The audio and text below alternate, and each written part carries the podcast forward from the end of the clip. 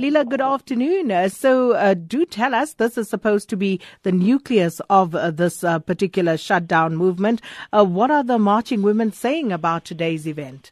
They are very excited about the event. You get the impression that a lot of the women I spoke to feel that for the first time they have a voice where they can say enough is enough.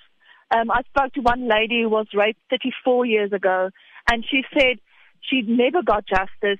The man was never prosecuted, and her community rejected her. And it felt like she, she was raped three times over. And this is the first time that she feels that she can come and say, "This happened to me, and this should not happen to anyone else." So uh, a lot of the women I spoke to have harrowing stories to tell about the abuse they are suffering and suffered in the past. And they're just saying that government should step up. Government should get better legislation to make sure that these abusers and killers are prosecuted and goes to jail. Well, uh, Leila, I mean, it doesn't really matter whether it's two women, five women, or a hundred making the points that they are trying to put across. But what was the turnout like in Pretoria? There's nearly a thousand women at the march um, that's snaking through the city centre at the moment and will come here to the union buildings where they want to hand over their memorandum. And they said they expect President Cyril Ramaphosa to accept the memorandum. They've made arrangements with his office, and if he's not going to accept the memorandum, then they're just going to stay here. So um, we'll have to see how that pans out and whether the president will come to accept the memorandum. Well, we'll certainly have to see. Leila, thanks so much. Uh, that's our reporter Leila Magnus out in Pretoria. And moving on now to Limpopo, where uh, Nyoni is covering the march in that province. Katlego, good afternoon. So what's the situation like in Limpopo? Good afternoon, Sakina. As I speak to you now, scores of the total shutdown women that are marching to hand over a memorandum highlighting their grievances against gender-based violence in Polokwane has at the moment blocked one of the main streets, one of the main roads in Polokwane, Thabo Mbeki Street. Earlier on, they did the same with Grobler Street. These are the main roads that uh, connect Polokwane. They are about a few meters away to the office of the Limpopo Premier, where they will hand over their memorandum against this gender-based violence. And um, have you had opportunity to speak to some of the marchers there, Katlego, and what do they have to say? Indeed, we have spoken to the marchers. Their voices are the same. They're all lamenting against uh, all the cases that have been escalating in recent years and months in the country of violence perpetrated against children as well as women. They are chanting songs like they will continue being brave women regardless of the cases of rape. They are chanting songs that Senzeni na, what have we done?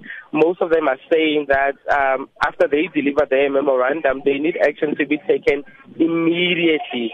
They will not give government time to react. They want immediate action to be taken. Well, Katlego will leave you to it for now. And as we said, um, uh, these marches are uh, carrying on all over the country except for uh, the Northern Cape province. And uh, that was our reporter, Katlego Nyoni, uh, following that march in Limpopo. Meanwhile, the protest action is also taking place uh, across the border. And joining us on the line now is Blanche Goroses, and she's a senior journalist at the Namibia Broadcast Broadcasting Corporation. Blanche, first and foremost, I hope I didn't butcher your surname there. Goreses. I was almost there. Almost yes. there. Okay. Blanche, thanks so much for speaking to us this afternoon. So, um, first and foremost, uh, you know, uh, it was quite a pleasant surprise to see that uh, people and women across the borders of South Africa are also participating in this hashtag total shutdown. But can you mm-hmm. tell us, uh, you know, a bit about uh, the situation in Namibia as it pertains to gender gender violence? Well, I would describe the situation as unbearable, seeing that now law enforcement agents are also involved. Like uh, the past weekend alone, about four policemen were arrested for their involvement in gender-based violence cases. Just last week, while South Africa hosted the BRICS summit, uh, this side here in Namibia, a police officer from the Special Reserve Force also shot and killed his partner or rather an ex partner while she was at her, her workplace in cold blood. You, you, know, the picture circulated, video circulated, um, and then it it was at that time that the organizers of this march had said that enough is enough. It is now getting to a point that those who are entrusted to enforce the laws protecting women, children, the vulnerable people within our communities are now becoming perpetrators. So I would say it's getting unbearable. Absolutely. Uh, Blanche, statistics in South Africa show that the levels of violence against women um, are particularly high. What was uh, is the situation like in Namibia? In the case of Namibia, it is also high, but because of the variance in cases that are being reported by the victims themselves, I cannot give a definite uh, statistic for the month of, for example, June alone, because uh, last week the gender minister also said that, especially in rural areas, it is still a challenge that women should go out and go and report their partners. Yesterday, a colleague of mine report, uh, re- did a story with the minister where she also spoke out against married women who are being abused by their husbands to come forth and come tell the nation that this is what is happening in marital homes as well. So because of variances in, in uh, the cases being reported, I would say it's high. It's high. The statistics are high, but um, not a month or a week goes by without uh, a woman coming out to say, this is what has happened to me, and so on, albeit a challenge in rural areas. Uh, Blanche, have women heeded the minister's call? Are they coming out to speak about their plight?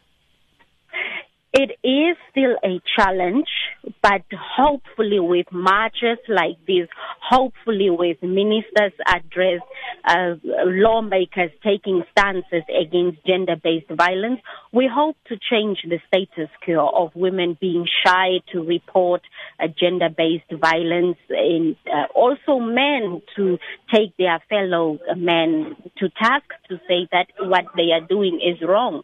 These are human beings. These are people, uh, members of our society who are protected. Historically, they have been excluded from many uh, many opportunities, and it's only now. If I can quote uh, the Namibian president, as I'm a, a journalist assigned to his office, time and again he speaks out about gender-based violence, saying that men are starting to feel threatened because women are getting more educated. They are starting to earn more than more than a men, and now um, because African society is being paycheck dominated, they are starting to feel threatened. As a result, resort to violence to intimidate women not to pursue uh, um, career paths and so on. So it is getting a concern. So hopefully with marches like this, awareness like this, not just in Namibia, but South Africa and other neighboring countries, we hope to change uh, the status quo. And just a final one, Blanche, have women come out in their numbers uh, today in Namibia uh, to join this march? Yes, women came out in numbers to join the march because of what happened uh, last week. It was in cold blood that a young woman of 24 years was shot and killed by her partner, uh, who was police officer. So I think that raised the alarm to say that it's time women stand together. It's time women take actions and become the voices of uh, for themselves, as opposed to uh, now the police officers who are supposed to protect us now becoming the perpetrators.